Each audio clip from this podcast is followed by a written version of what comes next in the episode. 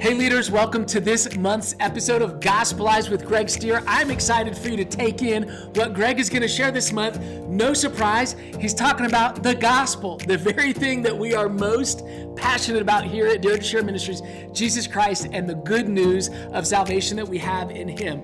If you're a youth leader and have the opportunity to teach students, I want to encourage you to take advantage of the e resources we provide with each episode of the podcast.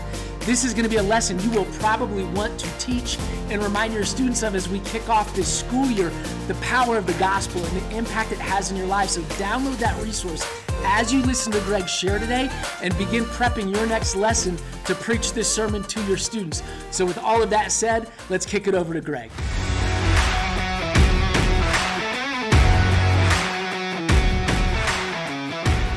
Have you ever gone to a still pond and picked up a rock and thrown that rock in the middle of the pond? And what happens? You know what happens? A ripple effect. Ripples start going out from where that rock hit. The bigger the rock, the bigger the ripple effect. The gospel message is like that rock.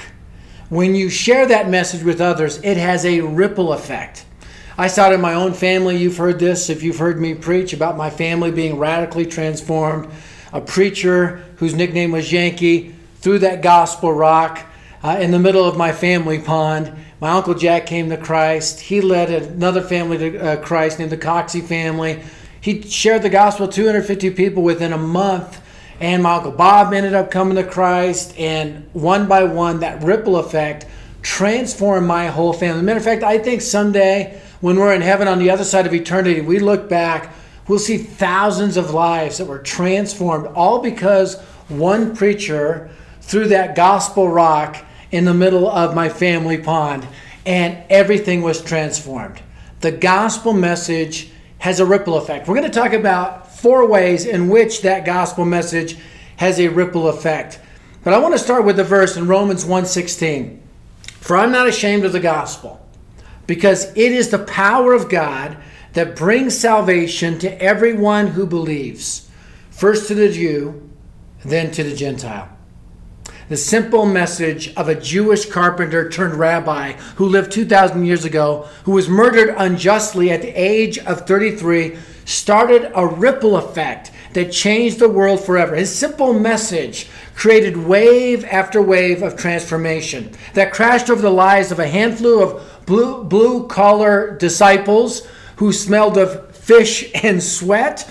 Then, over the lives of the 120 who gathered in an upper room to wait for the gift of His Holy Spirit after He rose from the dead and ascended into heaven, once filled with this same Spirit who filled Jesus, these disciples were used by God to preach the message, thereby throwing more rocks into more ponds and sending relentless ripples across Jerusalem and Judea and Samaria and beyond. Over the last 2,000 years, these ripples have traveled across the world to almost every tribe and every nation. These ripple effects have resulted in countless hospitals and orphanages being built, millions of churches being planted, and entire cultures being transformed from the inside out.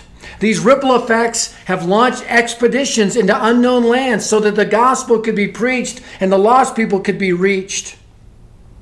The courageous men and women who threw those gospel rocks into these sometimes dangerous ponds were often mocked and marginalized.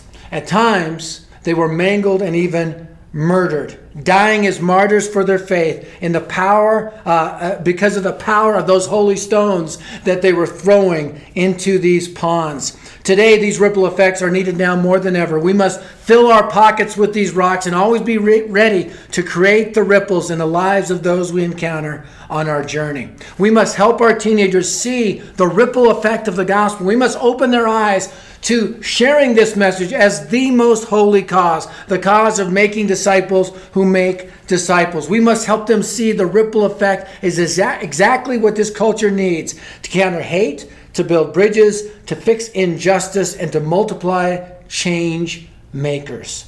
The gospel message, this holy stone, this powerful rock, when it's thrown in ponds, and it's thrown into lives, when it's shared verbally, when it's demonstrated with the way that we live, it makes a ripple effect. So we're going to talk about the four ripple effects of the gospel message.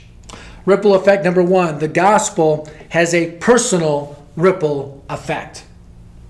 Jesus said uh, in John 5 24, if you believe in me, you're passed out of death into life. John wrote in John 3:36, whoever believes in the Son has eternal life, but whoever rejects the Son will not see life, for God's wrath remains on them. So the personal, very basic, very raw, very elemental personal ripple effect is that when you put your faith in Christ, you will go to heaven. Again, John 3, uh, 336, whoever believes in the Son has eternal life. Jesus put it this way in John 14, 2 and, 2 and 3. My Father's house has many rooms. If it were not so, I would have told you. I go to prepare a place for you. And maybe even in Sunday school, you remember your Sunday school teacher talking about heaven, talking about the, the streets of transparent gold, talking about the fact that the gates were made of pearl, talking about the 12 foundations of these precious jewels, talking about the bright glory of Christ that lit up heaven, light, light will light up heaven like a kaleidoscope. I want you to stop and think about this. God created the entire universe in six days. For the last 2,000 years, He's been getting heaven ready for us. How glorious heaven will be. Sometimes, uh, when you hear people talking about why we put our, faith in Christ, you, you hear a little bit of sarcasm when they say, well, you don't want to just get your ticket punched to heaven. Let me just say this getting your ticket punched to heaven is a good thing. uh, you'll want to be there someday. It's a personal ripple effect of putting your faith in Christ. You will go to heaven, and guess what? You won't go to hell. John 3:36, the last part of the verse, whoever rejects the son will not see life, for God's wrath remains on him. Jesus talked more about hell than he talked about heaven. Of the 12 times the word Gehenna, which is the word for hell in the New Testament is used, 11 are mentioned by Jesus. It's it's described as a place of eternal darkness, torment, and suffering. I remember when I was a kid, uh, the Sunday school teacher talking about the reality of hell, and I was obsessed with this, and I didn't know for sure I had my ticket punched to heaven. I was nervous that I was going to go to hell. I remember once I was thinking about, matter of fact, last night I took my wife and my daughter to my old neighborhood, and we're driving down the street, and I go right there. That's when I was thinking about hell. I was so terrified. Right at that very spot, I peed my pants, and my daughter was like, "Gross!" I, I go, "I did." I was terrified as a little kid about the reality of hell. And on June 23rd, 1974, when I put my faith in Christ, I got my ticket punched to heaven. I got my fire insurance. Again, some people say, you don't want to come to Christ just because of fire insurance. I'm telling you, man, I'm glad I came to Christ. I'm glad I wanted to go to heaven and didn't go, uh, didn't, uh, didn't want to go to hell. And I'll tell you this, I'm glad I'm going to be in heaven. And, and I am thankful that I'm not going to be in hell because the power of the gospel message has a personal ripple effect. Do not underestimate that. Jesus talked a lot about heaven, Jesus talked a lot about hell because he wanted us to have the personal ripple effect of the gospel. But the gospel not only has a personal ripple effect, the gospel has an internal ripple effect. The first is this Christ lives in me internally. Colossians 1 26 and 27. The mystery that has been kept hidden for ages and generations. In other words, all the people in the Old Testament, all the prophets and priests, they didn't know about this. But it's now disclosed to the Lord's people. We get to know about this. We get to experience this. To them, God has chosen to make known the Gentiles, among the Gentiles, the glorious riches of this mystery, which is Christ in you, the hope of glory. Now, I want you to stop and think about this. The creator of the universe dwells inside you and dwells inside me. If we put our faith in Christ, he lives inside of us. This is unthinkable to the Old Testament Jew because in the Old Testament, if you wanted to encounter God, you had to go to Jerusalem where you would go to the temple, right? And if you were a Gentile, you were kind of out of luck because you could just go to the outer court. You could not go into the inner court, right? But that's as close as you can get to God. There was a wall keeping you out. Now, if you were Jewish, you could go into the inner court, right, of the temple, but you could not go into the holy place. So there's another wall keeping you out. The priests were often chosen by lot to go and serve in the holy place where they would repl- replace the bread, uh, they would keep the lamps lit, uh, and they would light the incense. So when you, if your number was called to be a priest to go in the holy place, that was a big, big deal. But even then, there's another wall. It was a curtain that would keep you out from the holy of holies, so you can get in a holy place, but not to the holy of holies, because behind that curtain was the ark of the covenant, which represented the personal presence of God. That's where the glory of God would be in the temple, and in this uh, ark of the covenant, uh, there was the Ten Commandments. There was a a jar of manna. There was Aaron's budded rod, uh, which all reflected how, how the Israelites had rejected God, but it didn't matter because that Ark of the Covenant was covered in blood because once a year the high priest would come in and he would he would uh, be able to get behind that curtain. They always had a rope around him in case he dropped dead in the presence of God. They could pull him out so nobody else could have to go back behind that curtain. And they would he would sprinkle blood on the Ark of the Covenant, first for his own sin and then for the sins uh, of the Israelites. So over the years, blood had covered this thing, which ultimately pointed to the blood of Christ,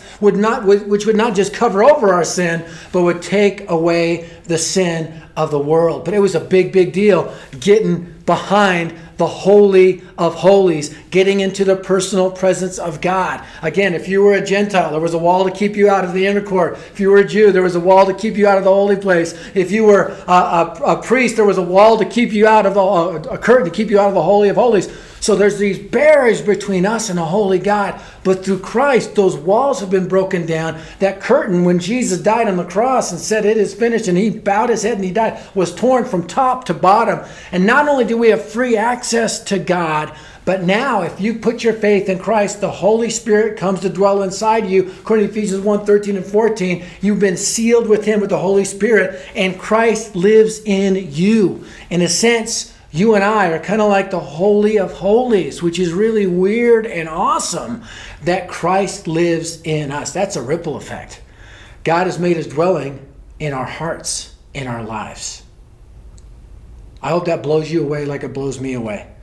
But not only does Christ live in us, Christ can live through us. Galatians 2:20, Paul writes, "I've been crucified with Christ.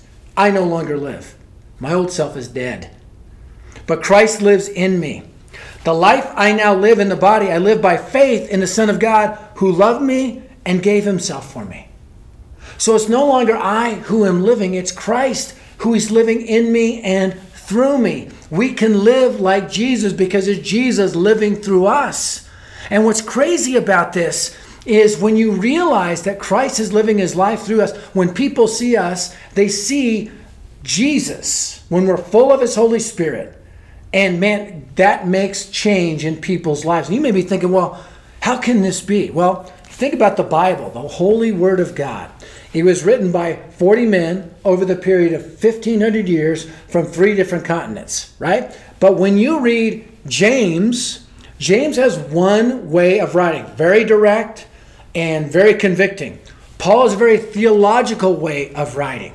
Mark writes like a teenage girl. He was like, and so then, and so then, and so then, and so then, and so immediately, and so immediately, just kind of boom, boom, boom, boom, boom, and even kind of ends without ending. Matter of fact, a lot of scholars believe that others came in and added Mark 16, 8 through 20, because the ending was so abrupt, right? All different kinds of writing. David is a different kind of writing. You go through the Old Testament, you'll see Moses is a different kind of writing. Yet, every word is inspired by God. This is the word of God. But he uses the personality of these preachers in the same way. Christ lives through us. We have different personalities, but it's Christ. When we yield to his spirit, he's living through us and making an impact on the world through us. It's an amazing, amazing internal ripple effect. So we have a personal ripple effect of the gospel, right? There's an internal uh, ripple effect to the gospel. And again, there's an external ripple effect. The thing about ripples is this when you throw a rock in the water, the ripples extend outwardly.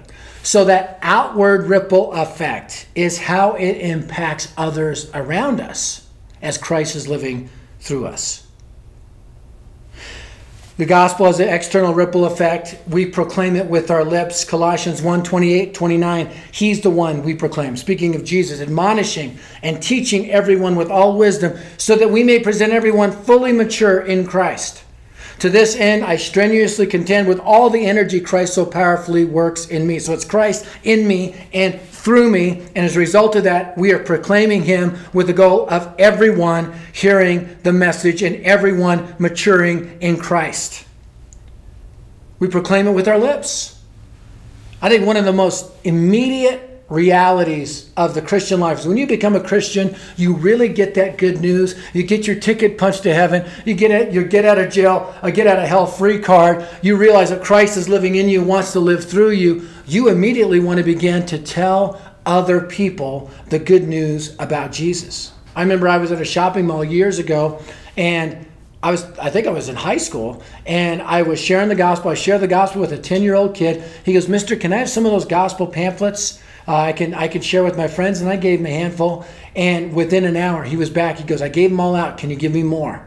I'm like, oh my goodness, this kid wants to share the good news, and that's exactly what we need to do. We need to realize, man, that is a that is a external ripple effect of the gospel. We proclaim it with our lips. We also demonstrate it with our lives. We don't want to just give the gospel. We want to live the gospel. We demonstrate it with our lives. How do we do that? Well, we feed the hungry, clothe the naked, help the hurting. James, Mr. Direct, put it this way James 2 15 through 17. Suppose a brother or sister is without clothes and daily food. If one of you says to them, Go in peace, keep warm, well fed, but does nothing about their physical needs, what good is it? In the same way, faith by itself, if not accompanied by action, is dead. I mean, we are believers in Jesus Christ. We should be the ones that lead the way in feeding the hungry, clothing the naked, helping the hurting. Because it's Christ in us and living through us. It's that gospel ripple effect.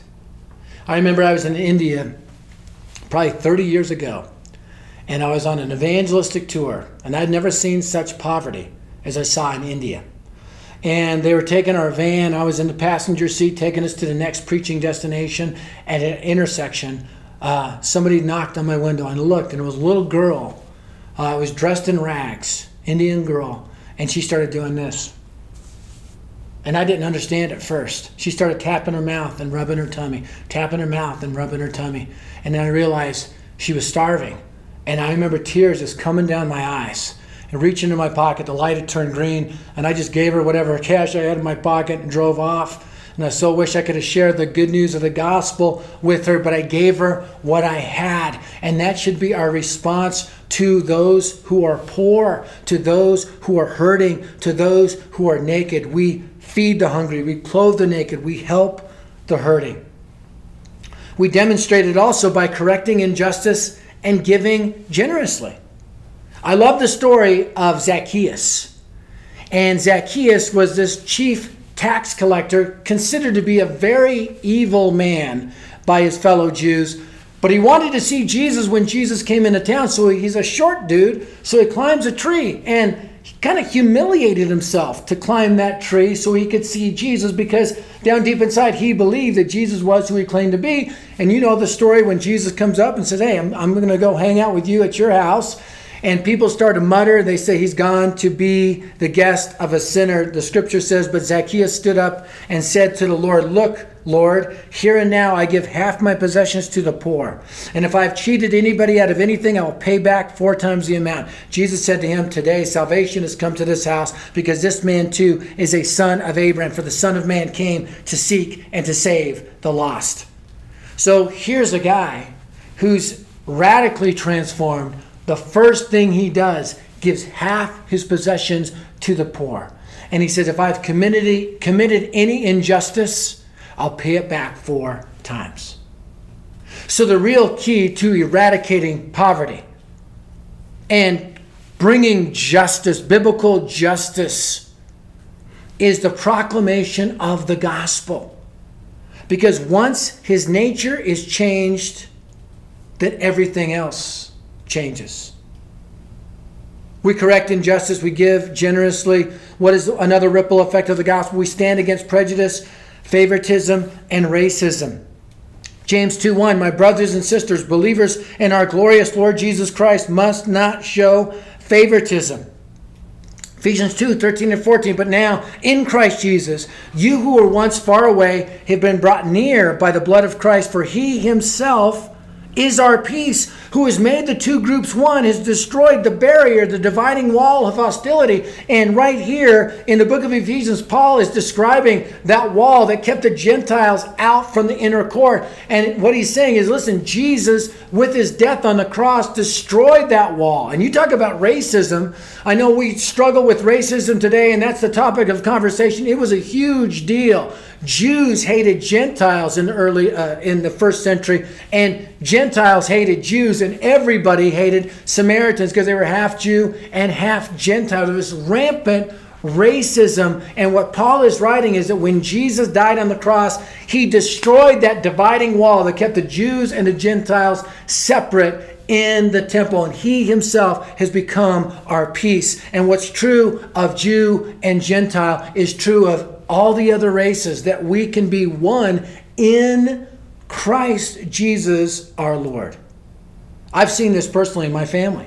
Matter of fact, last night, we just happened to be downtown. Again, I was taking my wife and my daughter uh, throughout my old neighborhood, went to our old house we used to live in. I actually talked to the people that used to live there, and I was pointing out to my daughter where my family got in fights in the alleyway next to our house, in the street in front of our house, in the kind of parking lot on the back side of our house, in the church uh, on the north side of the house. There were fights everywhere in our neighborhood. And North Denver used to be called Little Italy because there were so many Italians who lived there.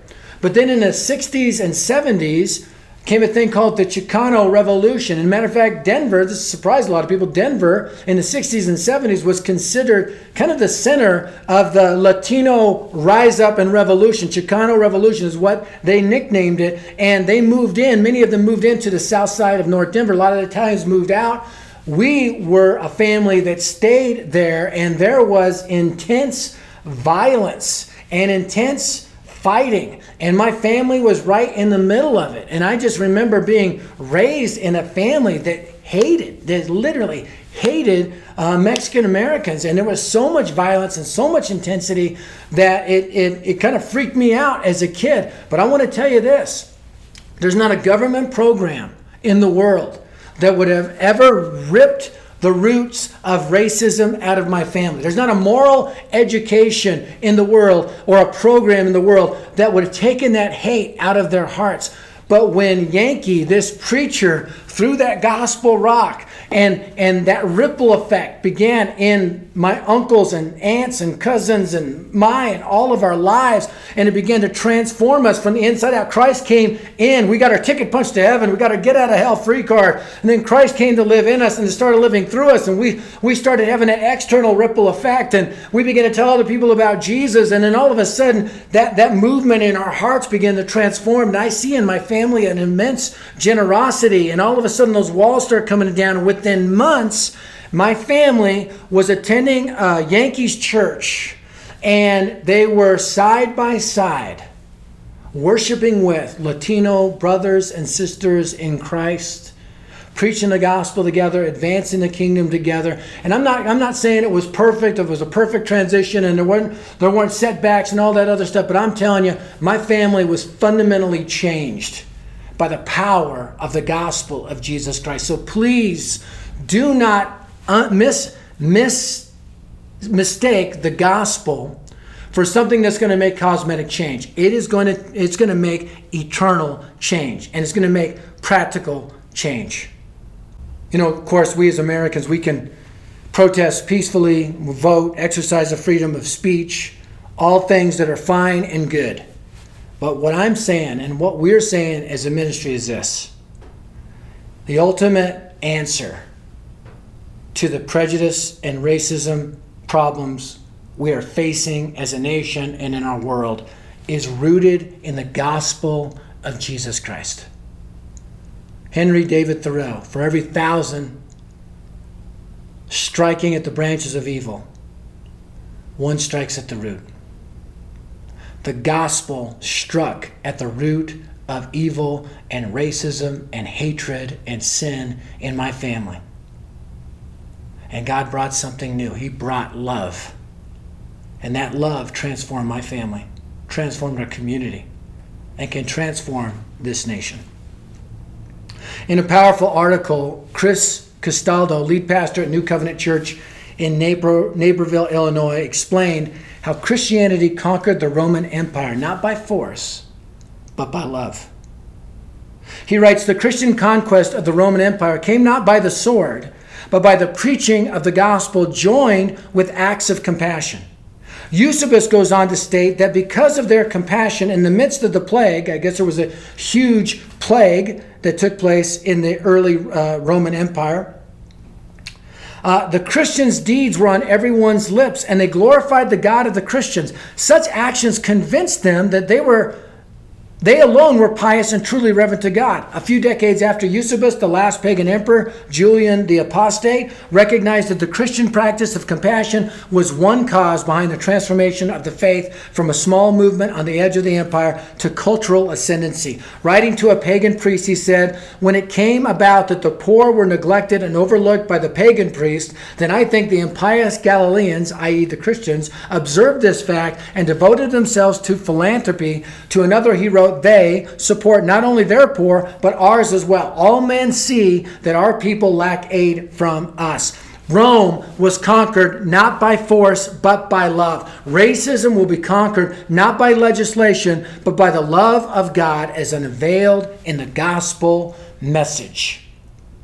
And if you're one of those guys that say, Well, I don't think the gospel can create that kind of change, I'm like, You, you need to encounter the real gospel the gospel of Jesus Christ. That God made us to be with Him, but our sins, they separate us from God because He's pure and holy. He's behind those walls. And those sins can never be removed by good deeds. So Jesus, God's Son, came, died on the cross, paid the price for our sin, destroyed that dividing wall that was between us and God and between us and each other. He rose again from the dead he offers eternal life to all those who simply trust in Him, and that faith in Jesus gives us that eternal life, and that life starts now and lasts forever, and it ends up we're in heaven and not in hell, and it ends up that Christ is dwelling in us and living through us, and that part of that life that flows through us is the gospel message that creates more ripple effects, and ultimately, ultimately, it all leads to the glory and honor of God. So if you've never put your faith in Christ, put your faith in Christ and realize that the gospel is the answer. The not an answer, the answer that will transform this society from the inside out, just like it did the Roman Empire. Finally, the gospel has not just a personal ripple effect, not just an internal one, not just external ones. The gospel has an eternal ripple effect. 1 Corinthians 15, 22 through 28. I'm going to kind of explain this passage as I go along. For as in Adam all die, so in Christ all will be made alive. When Adam sinned in the Garden of Eden, he became the portal to which everyone was corrupted by the pollution of sin. Everyone died as a result of Adam. Everyone dies as a result of Adam because Adam's sin was passed on from generation to generation to generation. So in Christ, all will be made alive. That gospel message that I shared. Through faith in Him, we're made alive. But each in turn, Christ, the first fruits, then when He comes, those who belong to Him. So Christ was the first one made alive. He was the first fruits. If you're uh, in, you know, uh, a farmer or you were uh, planting a vineyard or you have a garden, there's those fruits that come up first. Christ was the first one to rise from the dead. And then all of us who put our faith in him, someday we will rise from the dead.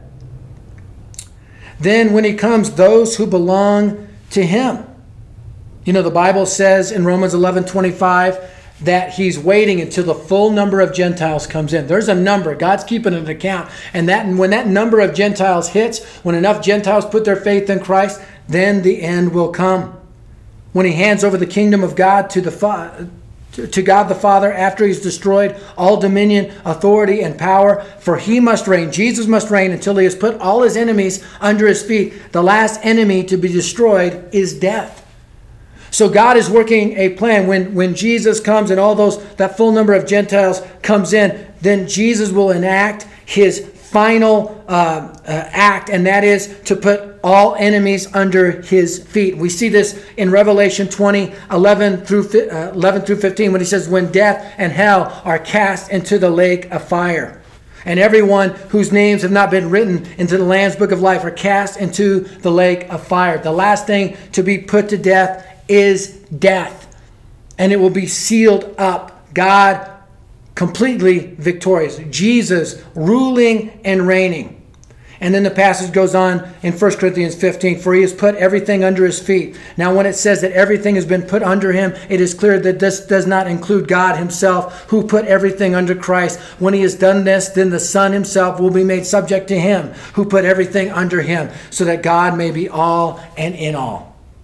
So, the ultimate ripple effect is that Jesus will rule and reign and then put everything under the Father's feet. This is referring to the ultimate royal ceremony.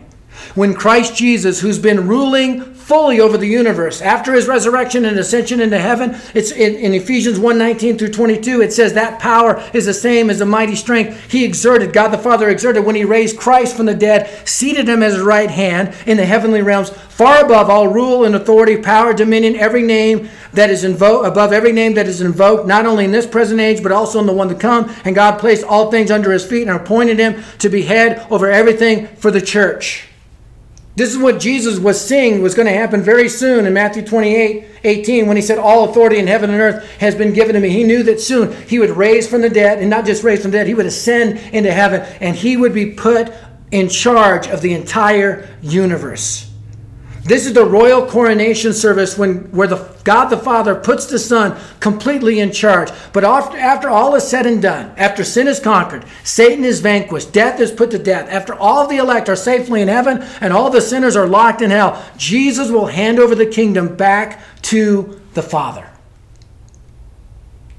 You know, I'll never forget visiting Edinburgh Castle in Scotland with my family seven years ago.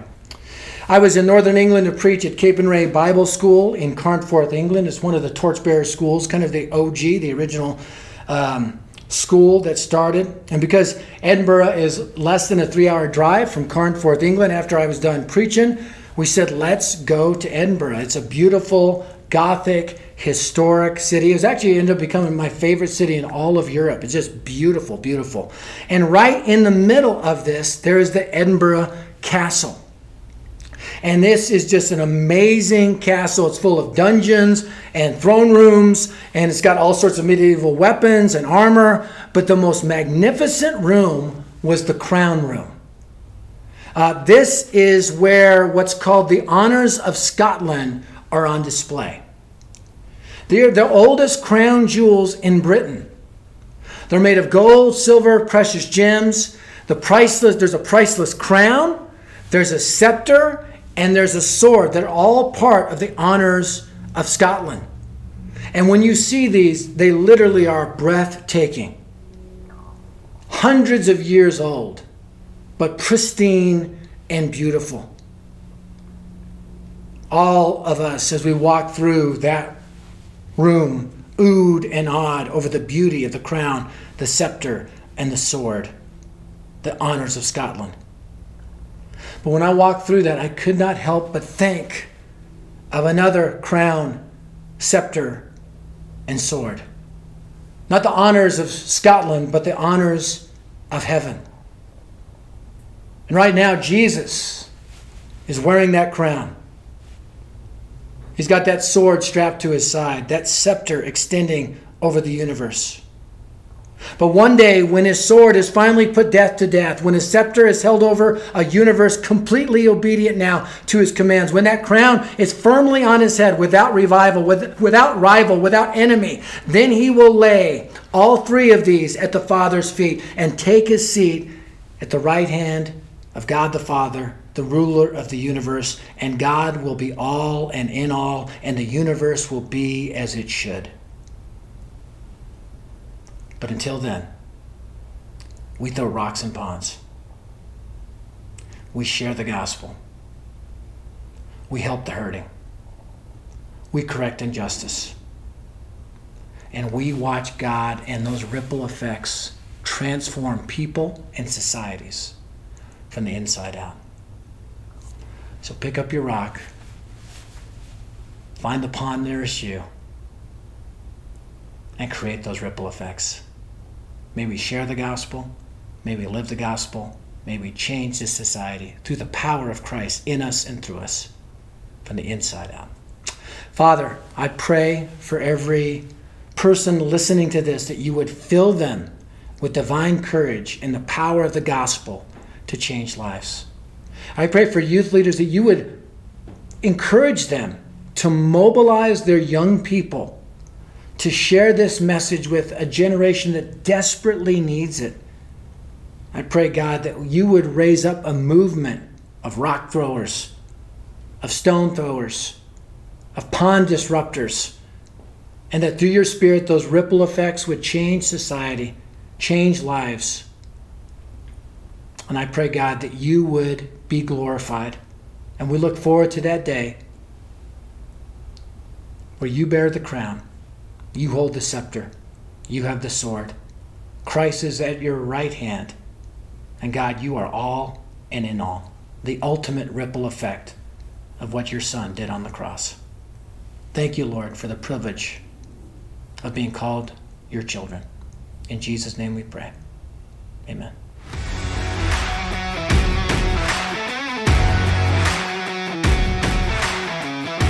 Greg, thanks so much for that extraordinarily inspiring message. Wow, the gospel changes everything. Uh, I want to just remind you as a listener if you're not subscribed to this podcast, do it right now. Make sure you rate and review this, especially I would imagine uh, this month's episode was just highly impactful, highly encouraging for us as youth leaders. And so take a moment to do that. Uh, I want to give you some takeaways, tips, and tools from this month's episodes. The takeaway, quite simply, is the fact that the gospel changes everything. When, when I used to teach students on a regular basis, or even when I was pastor of a church, I would constantly tell people Jesus loves you so much that he will meet you right where you're at, but he loves you too much to leave you where he finds you. That's the power of the gospel to change life. And then it changes lives at a deep rooted level. And it changes everything, not just surface level, like Greg mentioned. It truly changes everything. The gospel has a personal, an internal, an external, and an eternal impact in our lives.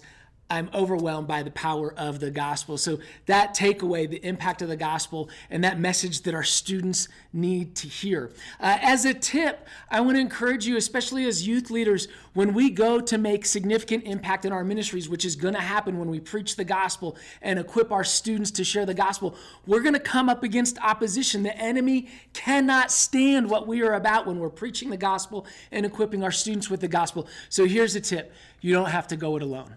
You are not alone as a leader leading a gospel advancing ministry. I want to encourage you right now. Check out facebook.com slash groups slash gospel advancing. This is our gospel advancing ministry Facebook page. It's a community of hundreds of leaders from all over the world that are leading in the same way that you desire the gospel at the forefront of everything that we teach and inspire our students with. You don't have to go it alone. It's a great place for encouragement, to ask questions, to share ideas.